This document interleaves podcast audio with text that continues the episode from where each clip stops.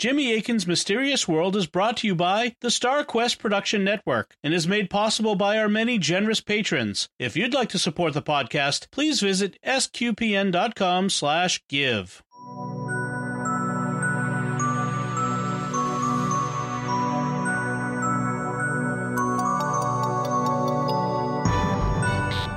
You're listening to Jimmy Akin's Mysterious World, where we look at mysteries from the twin perspectives of faith and reason.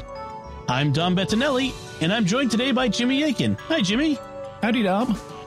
Folks, this is an episode we recorded a few months ago to thank our patrons at patreon.com slash starquest for their generosity in making this and all our shows at StarQuest possible. We gave them early exclusive access, but now we're sharing it with you to show you one of the benefits of being a patron. Jimmy, what are we going to be talking about today? We're going to be answering patrons' questions about de extinction, becoming an apologist, artificial intelligence, deja vu, spherification of wine for the Eucharist, left handedness, psychohistory and forecasting the future, who wrote the Torah, U.S. presidential mysteries, days that used to be attached to indulgences, Aramaic and the Lord's Prayer, saucer shaped aircraft, who calculated the years of the Christian era, what Jesus did after the resurrection, what happens with people no one prays for, also Jesus walking on water, and recommendations of courses from the teaching company. Excellent. Great questions. So please enjoy the show. So let's get right to our first question, which comes from Thomas Salerno, who asks Hey there, Jimmy. At the time of this post, Jurassic World Dominion is in theaters, and that got me wondering about so called de extinction. That is, bringing extinct species back to life using genetic technology. While cloning dinosaurs may be beyond our abilities at present, I've seen multiple reports and books about scientists working to resurrect species from the last ice age, like woolly mammoths and woolly rhinos, etc. What are the ethical and moral implications from a Catholic perspective of using such techniques to reintroduce extinct life forms to the modern world. Would the church have anything to say about it? Well, uh, there aren't any church documents that I'm aware of that address it, but we can certainly apply the principles of moral theology to the to the case and get an estimate of you know what what should be done. In principle, manipulating animal life in this way is okay because animals are not humans, and so they're part of they're within our power as a result of us having the image of God and being given care of the world by God. So if we chose to bring back a species that used to exist here on Earth, that would be legitimate in principle. There would be some moral principles that also should be employed if we were to do that, though. One of them is we don't want to cause needless animal suffering.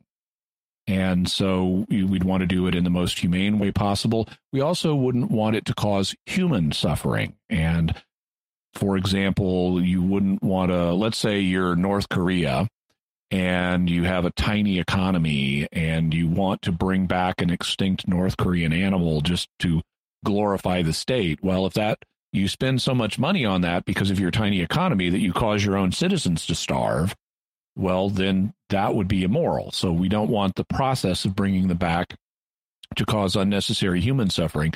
But in a rich country where the people are not starving because of this government program, it could be legitimate to have even, you know, government or private funding for this.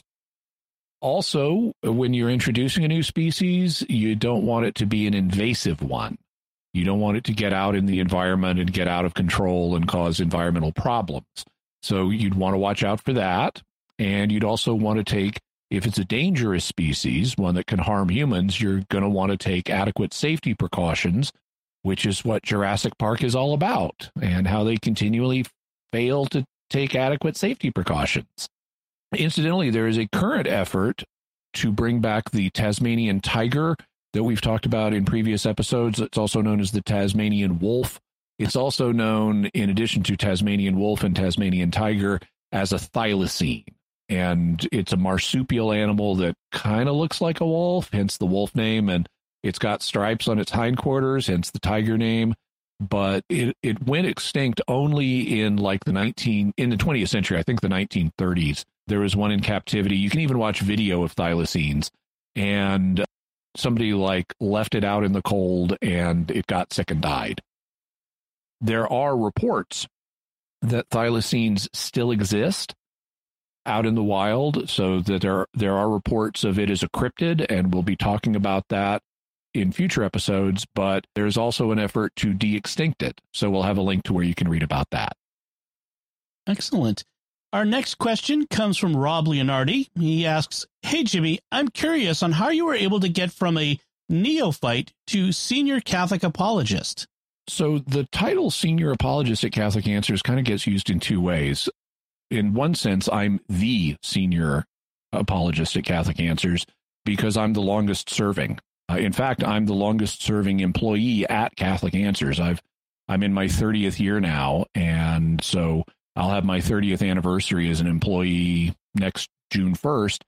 And that means I've served longer than any of the other employees and any of the other apologists.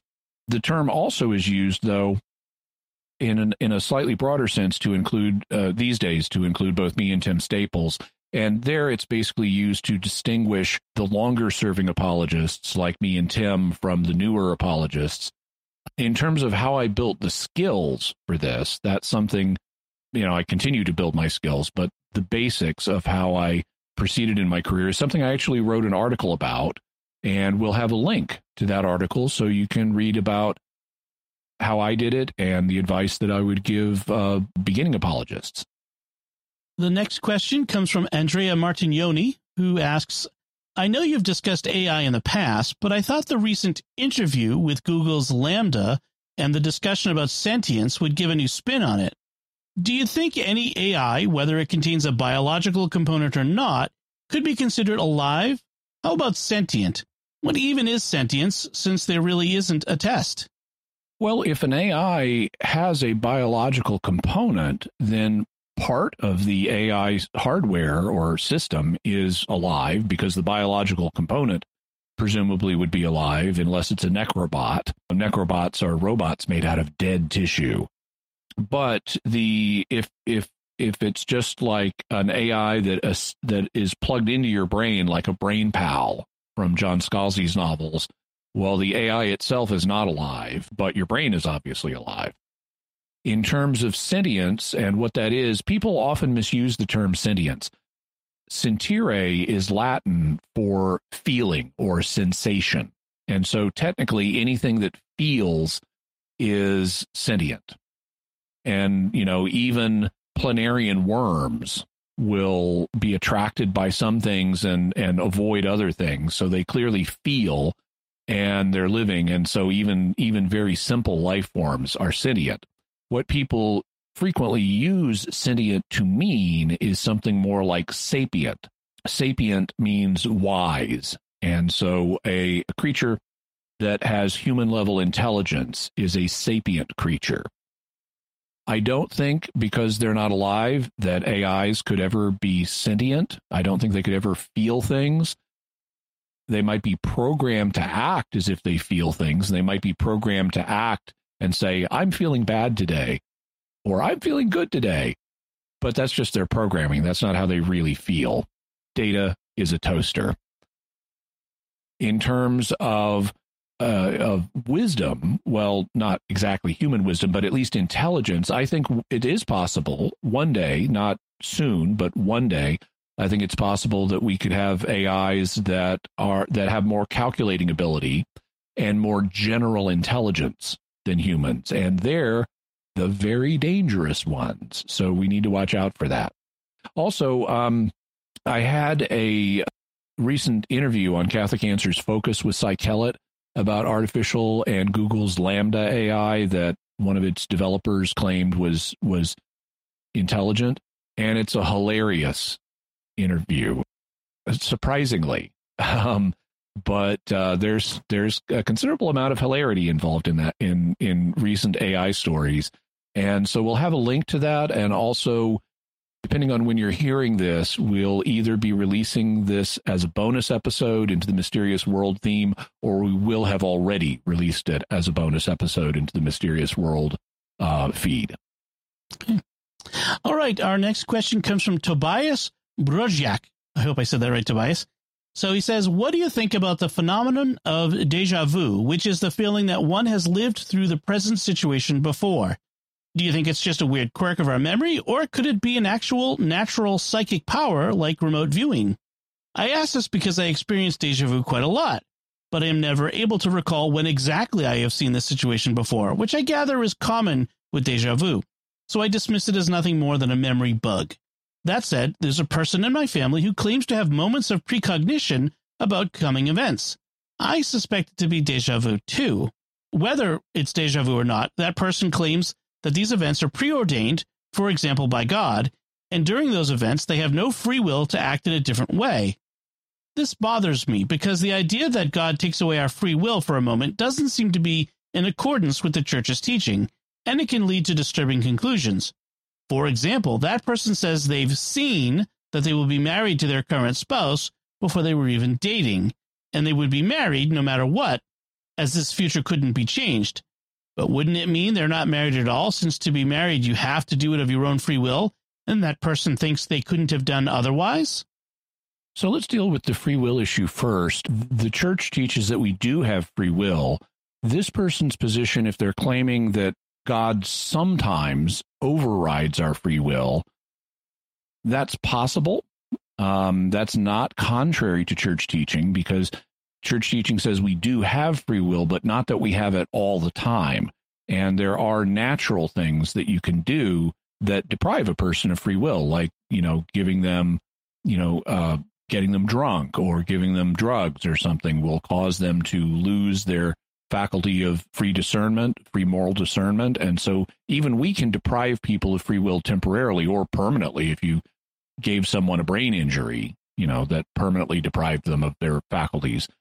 But you're right that if any decisions we make during a period when we lack free will, we are not responsible for. And getting married is a decision that has to be undertaken freely uh, forced marriages, meaning marriages where you don't have the free exercise of the will, are not valid, and so there would be a a um, a problem there. Also, though, I would say you know this person is sort of a, a that you're that you know is sort of a semi Calvinist in that they think some things are are fated in a way that we don't have free will but of course, that doesn't mean that they're themselves not exercising free will. I mean, Calvinists exercise free will all the time, they just don't believe they have it.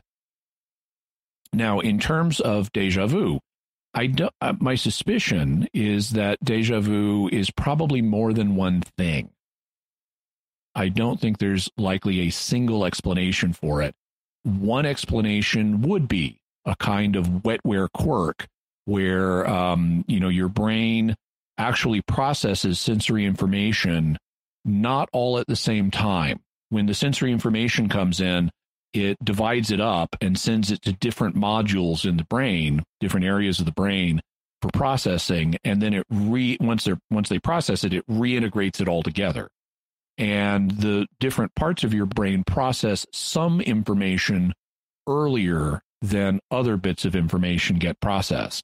And so, like for example, you are, are the color recognition faculty in our brains recognizes what colors we're seeing before the faculty that recognizes people tells us what person we're seeing.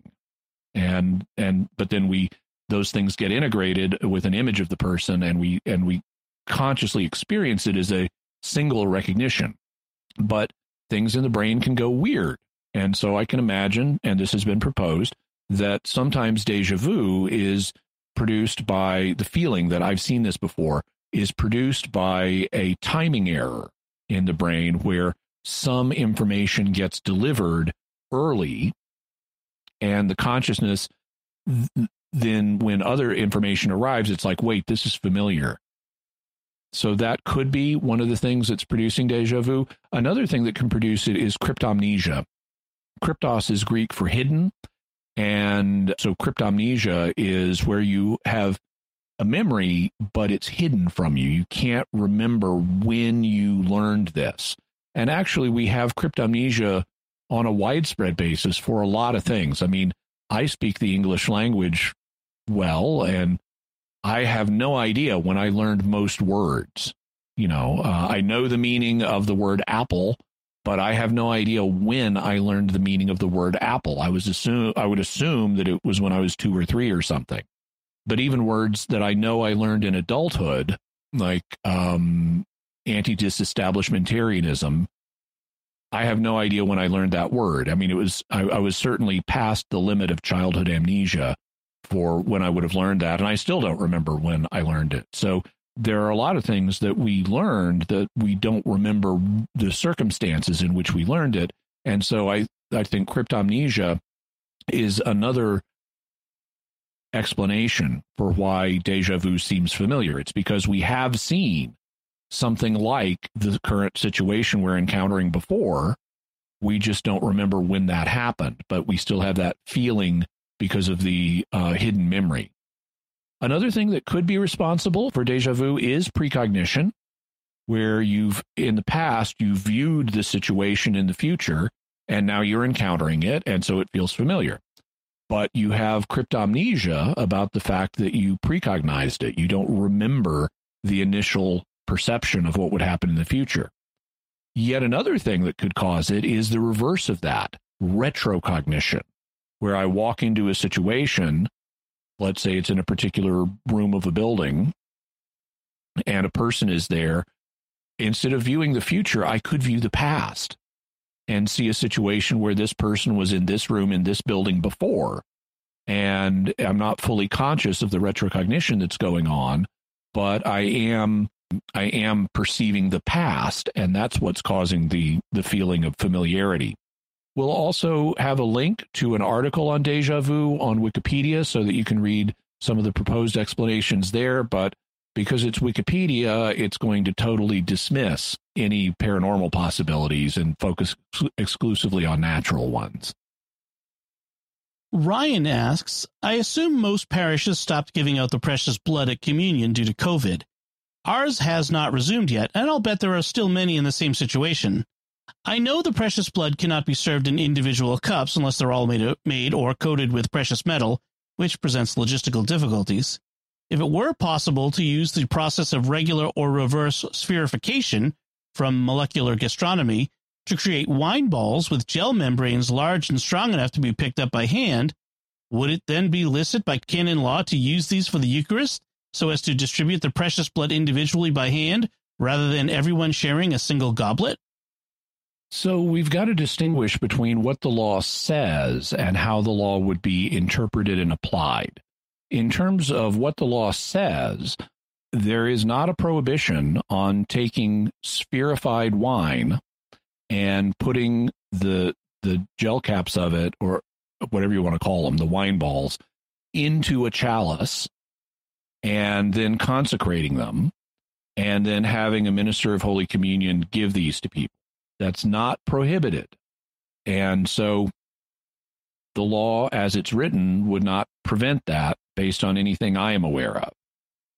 I am aware that you could not use this for the main chalice.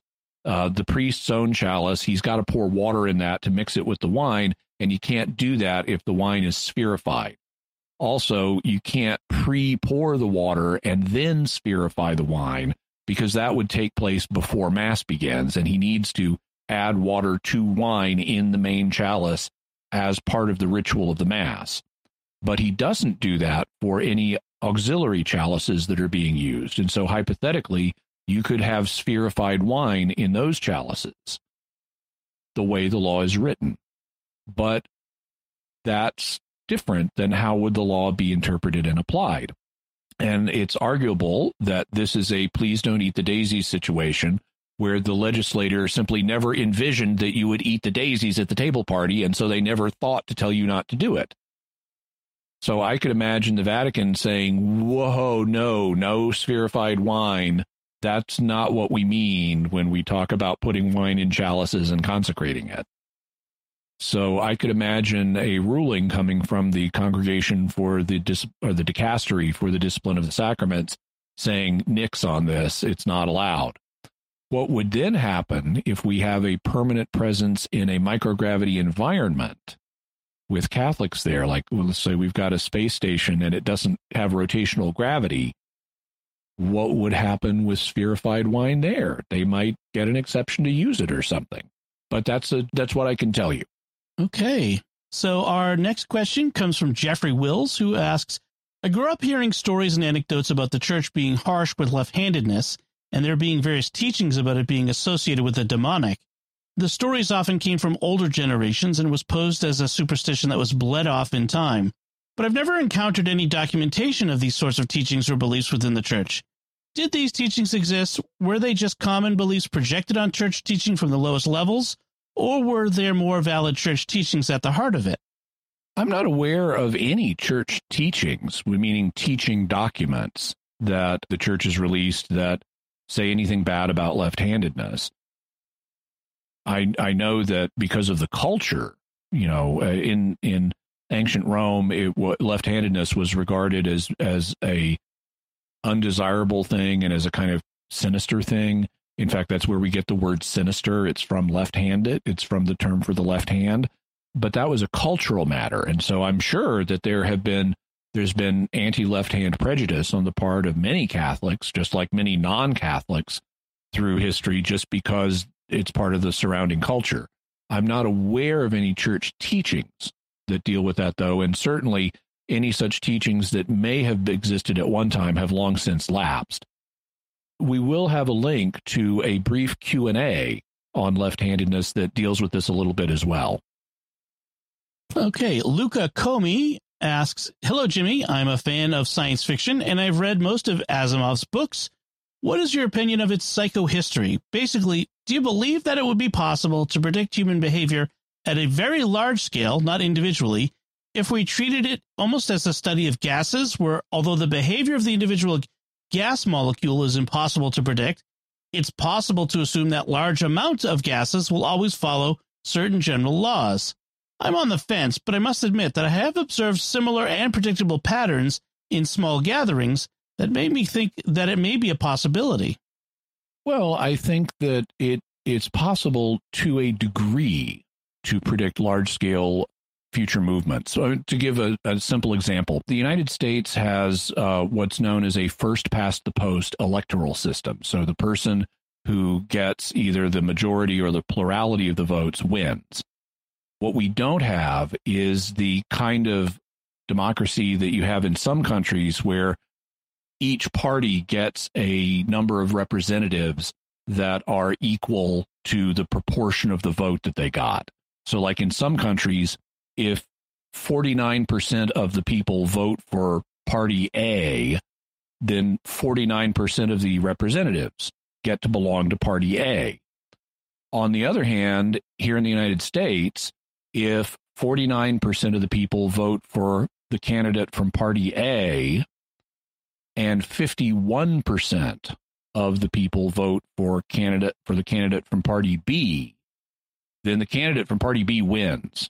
And if everybody voted, if 49% of everybody voted for party A and 51% of everybody voted for party B, party B would get all of the seats and Party A would get none of the seats. And that first past the post procedure means uh, that it strongly favors a two party system because you need to build alliances. Getting past that 50% mark is, uh, at least all things being equal, that's crucial. And the easiest way to get 50% or more is if you're part of a big alliance. And that means that U.S history has been dominated by two parties. Now, what those parties are have changed over time. We no longer, for example, have the Whig Party, but uh, we we do have a political system that favors there being two dominant parties. And as long as we have the current voting system, that's going to be the case. Well, so what then happens when you have a genuine democracy, and as long as it continues to be a genuine democracy, what happens if you're the losing party? Well, you're probably going to work harder and try to fix things and craft policies and make speeches that will appeal to more voters so you can get past that threshold. And if you do that, then your opponent party is going to do the same thing. And so, one of the things that U.S. voting is structured for is having a regular interchange between parties. And we see this especially at the presidential level. Now, these days, we have term limits that say no individual can off can be a president for can be elected president more than twice. But if voters wanted, they could continue indefinitely to elect a president of the same party. And that doesn't happen. You tend to you tend to have the Democrats in power for a period, then you have the Republicans for a period, and it goes back and forth. And that's because the two parties are genuinely competing with each other.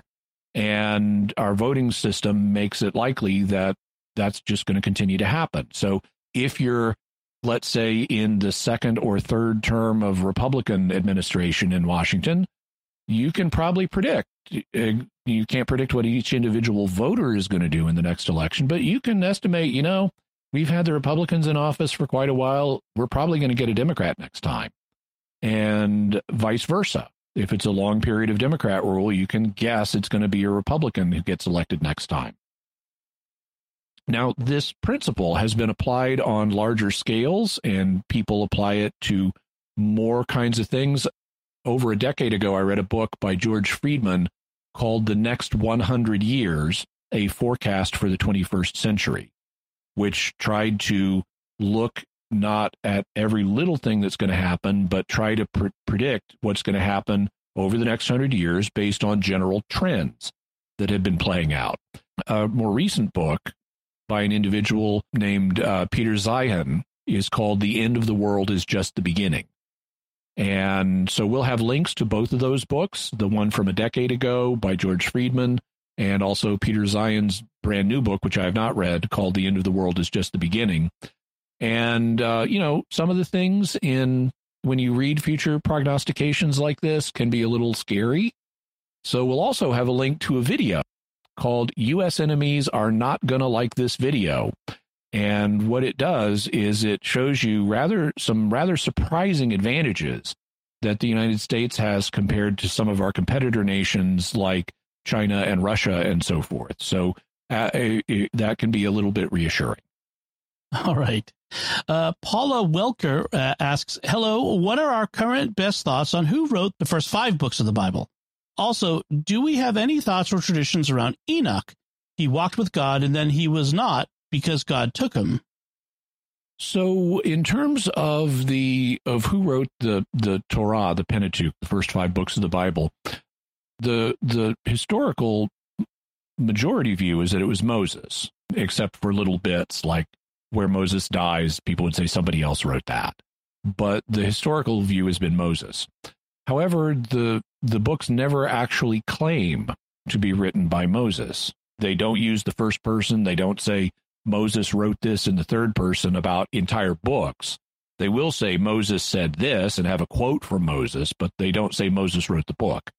And um, beginning a couple of centuries ago, there was a lot of questioning about who wrote the books. And that led to a development known as the documentary hypothesis that says that the Pentateuch is essentially an edited together version of four documents known as J, E, D, and P. J, or the J source, as it's also called, is uses the name Yahweh a lot. And so it's known as the Yahwist source. And you spell Yahweh with a J in German. And so this is the J source is the Yahwist source. The the next source, the E source, uses the word El a lot for God. And El is the Hebrew word for God. It's not a name. It's it's it's a noun. And uh, so the source that uses El is called the Elohist source. Then the book of Deuteronomy was thought to be largely written by a single individual, and so it's called the Deuteronomistic source. And then there's some additional passages in the Pentateuch that seem to reflect the priestly views that you would find at the temple, and so people referred to this as the priestly source. Well, JEDP was very common in 20th century scholarship, but it started to fall on hard times. And these days, there's no single consensus about who wrote the Pentateuch. You will have some individuals who are very traditional that will say Moses wrote it. You will have other people who will say it's J- these anonymous sources, JEDP. You'll have some who will accept like the J source and the P source, but not the E source. So there are variations there. My personal view is that it was likely written around 1000 BC, which is between when Moses would have written it. He would have written it around 1200 BC, or and it's so it's between that and when the JEDP sources are thought to have originated. So I think it's it's kind of in the middle. I think it's around 1000 BC at the time of King David and King Solomon, and so I would suppose it was written or edited together from earlier sources by a, a court historian at this point in time during the reigns of David or Solomon. Okay. And then our next oh, question. Sorry. Oh, uh, Enochian Enoch. literature. Oh, right. So there is extensive extra biblical Enochian literature. The most famous book is called First Enoch. Parts of it certainly were written a century or two before Christ. Some of it may have been written in the first century. There are also two later works known as Second Enoch and Third Enoch that were written during the Christian period. And Enoch shows up in Jewish folklore and other places. So there's actually quite a lot of Enochian literature. And if you want to check that out, a good starting point would be the book of First Enoch.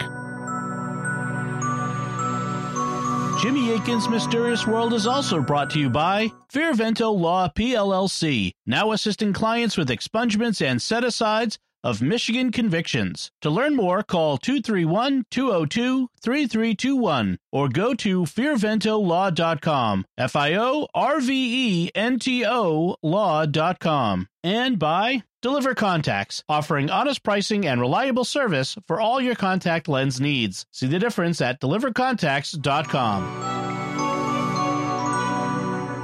Tim Lucchese asks Jimmy, if you were elected president of the United States, dun, dun, dun, what are the first three mysteries that you would ask to see if they had secret files on? It's tricky. There are so many mysteries. I'd love to know whatever the government knows about them. But if there were three, ones that occur to me off the top of my head, obviously UFO UAPs. You know, I'd like to know what we know about that. I also know that there were psychic spy and actually have been psychic, even subsequently, according to some of the evidence, there are psychic spying programs that we've had other than Stargate. And so I'd like to learn about these other psychic spying programs that haven't been fully declassified. And then if I'm president, I'm probably concerned with presidential assassination. So I'd like to see the files they have on those, like what really happened to Lincoln and to JFK and to the others who were assassinated, because not all of those files are declassified at this point. Mm. Uh, I think I remember uh, President Obama saying something about he asked for files on UAPs and mm-hmm. didn't get any or something Clinton, along those lines. Clinton, Clinton said things like that. Oh, okay. Clinton. Yeah, yeah, yeah. Okay. All right. Our next question comes from Rob Leonardi, who says, uh, What was the understanding of indulgences giving specific time off of purgatory, i.e., saying so and so prayer gets you 50 years off purgatory? And what changed to make the Catholic Church stop promoting indulgences in that way? Was this a change in Catholic Church teaching? it wasn't a change in church teaching, it was a change in church discipline. So the story on what the the days and years that used to be attached to to indulgences is explained in an article on indulgences in the Catholic Encyclopedia, which we'll have a link to. And it explained it this way. It said a partial indulgence commutes only a certain portion of the penalty. And this portion is determined in accordance with the penitential discipline of the early church. To say that an indulgence of so many days or years is granted means that it cancels an amount of purgatorial punishment equivalent to what would have been remitted in the sight of God by the performance of so many days or years of ancient canonical penance. Here, evidently, the author of the article says, the reckoning makes no claim to absolute exactness, it has only relative value. So, to give an example, back in the day in the early church, they had books called penitentials. that said if a person has done this, then they need to do penance for this much time. And then after they've done that penance, you can readmit them to the church and they can receive communion and so forth. While they were doing their penance, they were still supposed to go to church, but they would they wouldn't get to sit with everybody else and they wouldn't get to take communion. They would like sit with people who are not yet Christians or something like that and and they wouldn't go up at communion time. So for example, let's say you had an abortion and one of the penalties that I know was used in in some circles in the early church was 10 years of penance for having consciously having an abortion after you become Christian.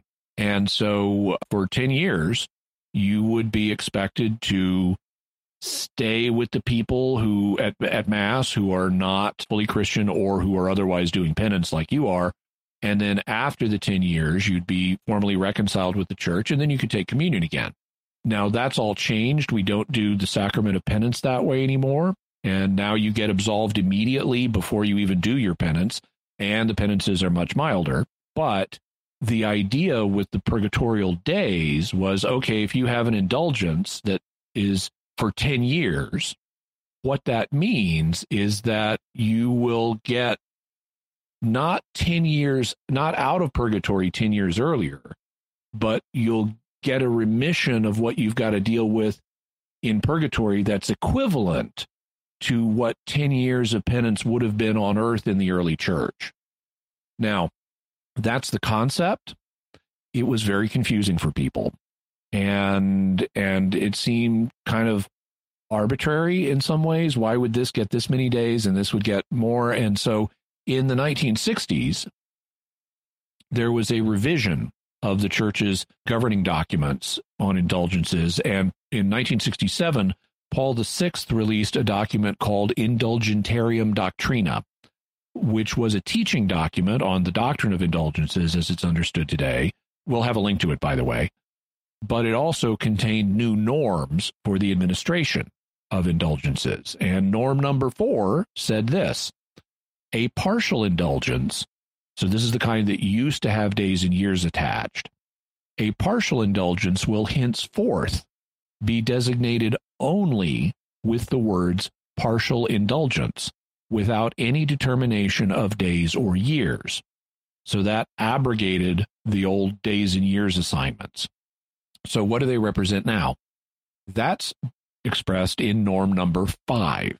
In norm number five says the faithful who, at least with a contrite heart, perform an action to which a partial indulgence has a, is attached, obtain. So here's what they get.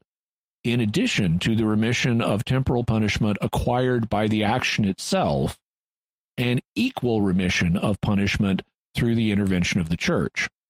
So the way partial indulgences work now, you do some good action because you want to signify that you repent of your sins and you want to please God and God looks on your action and says, "Okay, you you've been learning your lesson. You won't have some consequences that you would otherwise have because you know you you, you you're learning your lesson. You deserve to be rewarded for that. So you won't experience as much of the consequences as you otherwise would have." And the church intervenes with the power of the keys in an in a partial indulgence to give you an equal proportion to that. So now, if you take any partial indulgence, whether it's big or small, and you really take it to heart, then you will get that same amount of intervention by the church. On the other hand, if you take a partial indulgence and you just kind of, eh, I'm going to do this indulgence, but I'm not really trying to learn my lesson, then you get a kind of, eh, intervention from the church as well. When I was a kid, uh, we had a big, the big Bettinelli Family Bible had a list of indulgences days and years in it. And I remember uh, obsessively going through it at times, trying to work off days, months, and years of purgatory. so, and and that was something you know that the church didn't want people being scrupulous about. And, yeah, because that's one of the things that the motive of assigning the days and years was a good motive, trying to give people an encouragement to grow closer to God, but.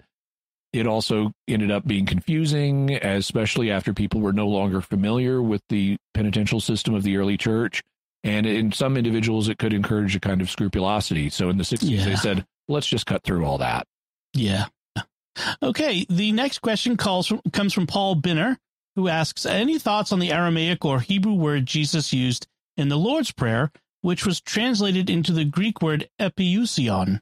The word is mysterious enough to do something on, but I'm recently even more fascinated by what actual word Jesus spoke and in what language. Okay, so this is something that if you study Greek, you'll be aware of. The in the Lord's Prayer, we have the line about "Give us this day our daily bread," and in and in that's how it's translated in English. But there's actually a big dispute about how should we render this because in Greek, the word that gets translated daily is epiousion or epiousios to give the dictionary form. And we're not sure what this word means because it appears it was coined by the writers of the gospels. It it is not a Greek a word that appears in prior Greek literature. And we have early Christian writers commenting on this, like Origen from the early 200s, saying yeah, nobody uses this word. I mean, educated Greeks don't use this word, and common Greeks don't use this word. This seems to have been made up by the evangelists. And so, so that's led to a whole bunch of scholarly discussion about well, what is what does this mean? And daily is a possible meaning for it. It can mean other things as well. In terms of Paul's question, what would Jesus have said in Aramaic or Hebrew? We do have an insight on that. Jerome, so the church father St. Jerome, read an Aramaic gospel called the Gospel of the Nazarenes. And because this was an Aramaic gospel, it was written in the you know original language that uh, Jesus and his disciples would have spoken, and that's no guarantee that it's historically accurate. But the Lord's Prayer would have been passed down in Aramaic in the Aramaic Jewish speaking Christian community. And so, even though the Gospel of the Nazarenes is later work, whenever they used it, whoever wrote it would have used the Aramaic version of the Lord's Prayer that was traditional in their community. And so, even though it's not certain, the Aramaic that Jerome reports for this word has a good chance of being true. It's not certain, but there's a good chance that the word Jerome saw in the Lord's Prayer in this Aramaic gospel was the original Aramaic word. And that word was mahar. Mahar means tomorrow. And so the, uh, and this is also one of the suggested translations for epiousion. But the, the overall sense of the petition in the Lord's Prayer thus would be give us today our bread for tomorrow. So we're asking God to help us have enough food that will we're going day to day, but we're hoping to get today what we're going to need for tomorrow. Okay. Our next question comes from G Ray. Hey, Jimmy, ever since the Kenneth Arnold episode, I've disregarded stories about flying saucers since they were a misreport by news reporters. Ever since, it's made me wonder is there anything about a saucer shaped craft that is significant for space travel or even terrestrial air travel? Thanks. Well, um, outer space is is almost a pure vacuum, and so there's not any particular shape that will make it easier to fly through space than another shape. It's really that that more becomes a concern when you're in an atmosphere. And I have been aware of people designing airplanes who have thought that there could be an advantage to having a circular, what's known as a circular wing there are, you know, a typical aircraft has kind of a middle section and then it's got wings that stick out of the middle section. There's another kind known as a flying wing aircraft where the whole aircraft is like one big wing. And they tend to have like boomerang shapes or triangular shapes for the overall aircraft. But then there have been people who have proposed there could be a benefit to having a circular wing, which would essentially be a flying saucer shaped aircraft. Thus far, these craft, I mean, they've prototyped them, but thus far they haven't had a lot of success with them. A famous example is one known as the Avrocar, which uh, has inspired various UFO legends, but the Avrocar is just a human made circular wing aircraft. Uh, we'll have a link to an article on circular wing aircraft so you can read more about all that. Carolyn Stem asks I've been wondering for a while about when the year 1 AD would have been placed and people would have started counting the years. Okay, so the uh, the guy who made the calculation was a monk who was in Rome. His name was Dionysius Exiguus, which you could translate as Dennis the Short, also possibly Dennis the Young. But he he apparently was not impressive in his physical stature or age. He did a calculation trying to determine because uh, every year, you know, you have like holy days like Easter and stuff, and you need to calculate these in various ways and you need to have chronological tables and stuff. And he was working on that and the the Roman system was based on the reign of the emperor Domitian who persecuted Christians. And um, he didn't like that. So he said, let's ditch this persecuting Roman emperor calculations and base it on our real Lord, Jesus Christ. And so he tried to calculate when Jesus would have been born. And his calculation, which he did, uh, this is around the year 525 AD. So this is this is into the into the sixth Christian century. But he compiled historical records and put put all the data together and concluded that Jesus would have been born in 1 BC. Now there is no year 0 on this on this timeline because they didn't have the number 0 yet in the west. So we jump from 1 before Christ to AD 1 or the first year of our Lord. And so the idea based on the December 25th traditional date for Jesus' birth is that Jesus was born at the end of 1 BC, and then 1 AD is his first year of life, or the year of our Lord 1. And there is no zero year because nobody has a zeroth year of life. It's either before our birth or it's a year of our life. There is no zero. And so that's the story of how we got uh, the current epoch, to use its technical term. This way of reckoning years is known as an epoch and that's uh, that's how we got it. It was Dennis the Short in 525. All right. Charlene asks The Bible tells us of different times that Jesus appeared to his disciples after his resurrection. Are there any other writings or pious beliefs that tell us what else Jesus did after his resurrection and before he ascended into heaven? Did he stay with the Blessed Mother? Appear to other people throughout the world? Thanks so much. I especially enjoy your discussions about religious topics. Thank you so much, Charlene. The this is a subject that lots of Christians have been curious about. Christians always want to know more about what did Jesus do in this period of of his life that we really don't know much about. And so they've starting in the early church, they started writing books to try to fill in those details.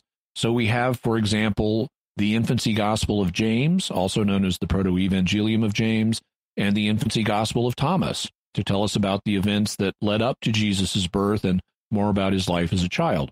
We have the same thing at the end of his life. And there are a variety of early documents that record things that Jesus allegedly did during the 40 days before he ascended back to heaven. One of these documents is known as the Gospel of Mary, in which, after the resurrection but before the ascension, Jesus has an extended conversation with a woman named Mary. Unfortunately, the text is fragmentary, so it, it's not 100% clear which Mary we're talking about, but it's probably Mary Magdalene. The difficulty with this literature is that it all was written in the second, third, fourth, fifth, and later centuries, so it's not historically reliable. Even worse, a lot of it's written by Gnostics. The Gnostics were a group of heretics who had a, a blending of Christian beliefs with non Christian beliefs. And they would put it on the lips of Jesus and say, yeah, this is what Jesus secretly taught during that 40 days. And so you really got to be careful with this stuff. It has historical value for scholars, but it doesn't really make for great devotional reading. Okay. Joe Trizos asks Jimmy's episode on praying for people in history got me wondering about the efficacy of prayer. Specifically, there's lots of people in history or living today that no one prays for, but many people will pray for popular people. I know God loves everyone the same whether someone is praying for them or not. It makes me wonder if praying has more to do with the person praying than it does the one we're praying for. I'm curious what Jimmy might think about that. Well, uh, you're right. God has compassion on everybody and he loves everybody. And it, you're also right. Prayer is for us. It is not for God. God, as Jesus points out, knows what you need before you even ask. So the whole purpose of prayer is not to tell God information. It's to help us remember God and relate to God and think about God and love God. And that's all. And it's really the um, the reason behind prayer is twofold. I mean, one. So what are the two great commandments? Love of God and love of neighbor. Well, by God saying, "I'll I'll I'll reward you with certain things if you ask," and thus that's that's praying. God encourages us to think about Him and to recognize Him as the source of the good things we have, so that we learn to love God. So prayer promotes love of God. Also, God has determined to reward people when they pray for each other. And so that encourages us to ask our neighbors for prayer and to pray for our neighbors. And that encourages the love of man. And so prayer is not something we would need if we perfectly loved God and perfectly loved our neighbor. It's something that God has chosen to reward in order to help us fulfill the two great commandments. But it does have an effect. You know, if uh, James says in his letter that to some people at least, you have not because you ask not. You know, people were not praying when they needed to for some things. And as a result, God didn't give them those things because he wants to encourage them to pray. In the same way, if if something is a blessing that God has determined he will give if a certain group of people collectively pray and they don't, then the blessing will not be given. But the God loves everybody, and so everybody who dies in God's friendship is going to go to heaven, whether someone prays for them or not. And also the church prays for everybody. It prays for the whole of humanity. So the church's own liturgy involves prayer for humanity, and many individual people do as well. I I I've mentioned the so-called cosmic prayer that I do, where I I pray for everybody in all times and worlds, and so there are people praying for you no matter who you are or when you are. Rob Leonardi asks When Jesus walked on water, was it more like a conveyor belt or more like a trampoline? Would Jesus have gotten wet from sea spray or would he have been completely hydrophobic? We really don't know because we're not given the details. We're told that he walked on the water, but we're not really told about what the dynamics of that were like. And so artists and filmmakers have envisioned it a bunch of different ways. I would suspect, I mean, we can only speculate here, but I would suspect that in terms of would his clothing have been completely hydrophobic? Probably not. That would be a second miracle that is not mentioned in the text. So, God, when he does miracles, he tends to insert them into history and then let natural law take over you know, when wine turns into the precious blood of Christ, it doesn't start floating. You know, gravity holds it in place. So I would suspect, you know, given the um, given what the waves were doing, that he would have gotten his clothing wet. But exactly what it was like for his feet, I don't know that I'd say either really conveyor belt or trampoline because a trampoline, I mean, it might be like a trampoline. The a trampoline's a kind of springy surface that you can walk on, but it may have been like a solidification, which not like a conveyor belt, which is a solid thing that pulls you forward. Because it says he walked, I assume it wasn't pulling him forward, although they do have those uh, conveyor belts in airports that you can walk on. But um, I would suspect it was it might have been like a trampoline, it might have been like a flat surface. The thing that I wonder about is how violent was the motion of the waves at this time? Because if it's violent enough, I it could be really hard to walk on. So I'm I'm not I'm not sure, but all we're told is that he did walk on it. Tim Lucchese says, I just finished Bob Brier's course on ancient Egypt, and you weren't kidding. It's phenomenal. I wrote Dr. Brier to tell him about Mysterious World. Are there any other in the Great Courses series that you'd recommend? Well, Bob Brier is an extraordinary he's an extraordinarily gifted teacher and so uh, his in terms of delivery is the best delivery i've ever heard on on the teaching courses He does have a couple of additional courses. He's got one on the Great Pharaohs, which is, I think it may actually just be selected episodes from his overall 48 part course. And he has another one, I believe, on hieroglyphs. But you might want to check those out and see if you'd be interested in those. In terms of other instructors, there's a Jewish scholar named Gary Rendsburg, and he has a couple of courses that I would recommend. One of them is on Genesis, he has a very good course on Genesis, in which, incidentally, he, he takes down the JEDP hypothesis. He points out that actually Genesis has a very tightly integrated literary structure. It is not a composite of, of these other sources, not in the way that's claimed. So he has a really good critique of that. Also, he has a course on the Dead Sea Scrolls, which is fascinating and you learn astonishing things about the community that wrote the Dead Sea Scrolls. Like, if you were a member of their group, you could not poop on the Sabbath. So, wow, no pooping on the Sabbath. I wonder how what they ate on Friday, Thursday, to make that happen. But it's a it's a very interesting course. There's also a pair of courses on the history of science. The first one is History of Science, Antiquity to 1700. And the second is History of Science, 1700 to 1900. And they're both good. I especially love the Antiquity to 1700s course. I will, if I'm laying in bed in the middle of the night, know, and, you know, because I tend to sometimes have biphasic sleep, I need an audiobook to listen to, and I'll tell Alexa to put on history of science, antiquity to 1700 if I can't think of anything else. It's fascinating.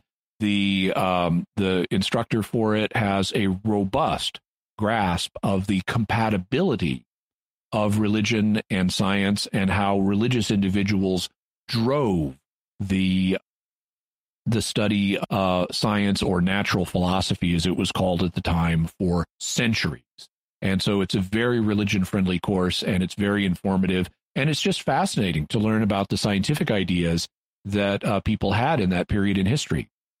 Uh, one other course I'll recommend is called Ancient Astronomy. And I recommend it. It's fascinating, but I also have to give a caution. The instructor has an episode on, and you know, frequently I'll catch instructors in these courses making minor mistakes, but the instructor has an episode on the Star of Bethlehem and he is completely wrong.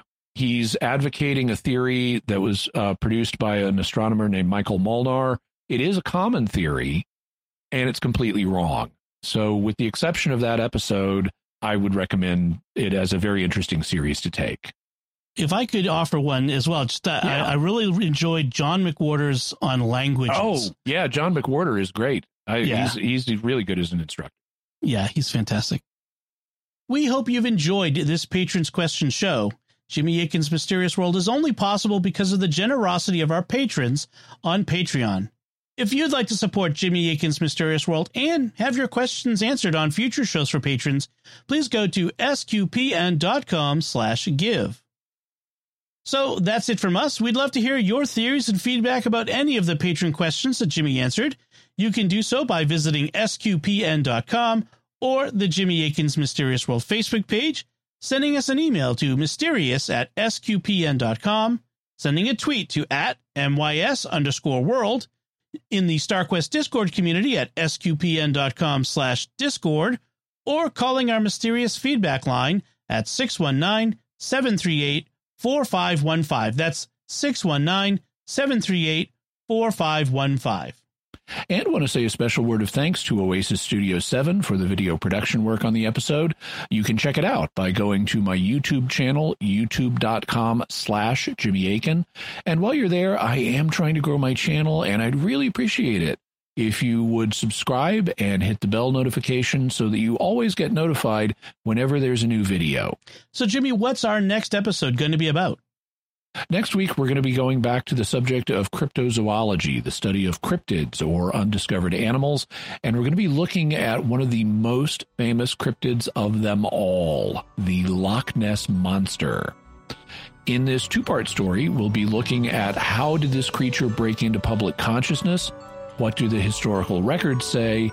And what could it possibly be? Oh, excellent. That's I'm looking forward to that one. That's going to be great. Jimmy Akin's Mysterious World is also brought to you in part through the generous support of Aaron Ferguson Electric and Automation at aaronv.com, A-A-R-O-N V.com, making connections for life for your automation and smart home needs in North and Central Florida. And by Catechism Class, a dynamic weekly podcast journey through the Catechism of the Catholic Church by Greg and Jennifer Willits. It's the best book club, coffee talk, and faith study group all rolled into one. Find it in any podcast directory. So until next time, Jimmy Akin, thank you for exploring with us our mysterious world. Thanks, Dom. And once again, I'm Dom Bettinelli. Thank you for listening to Jimmy Akin's Mysterious World on StarQuest. Howdy, folks. This is Jimmy Akin with a special message as we approach the Christmas season. This past year, the StarQuest network has continued to expand our mission of exploring the intersection of faith and pop culture through our many entertaining and informative programs. Here on Mysterious World, we've continued to expand our video audience on YouTube with shows that provide extra content and context for our discussion of the mysteries, as well as more interviews with experts and bonus content that goes beyond our weekly episodes. We want to continue improving the show and keep reaching even more people while providing you with the fascinating mysteries that you enjoy every week. That's why it's very important that we hear from you this Advent and Christmas, the time when nonprofits receive most of their support for the year.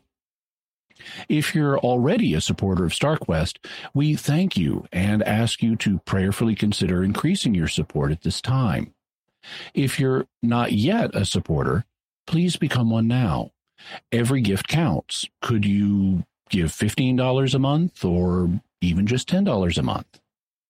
Whatever level of support you can offer, please show your support for StarQuest this Christmas. And remember that your gifts are tax deductible.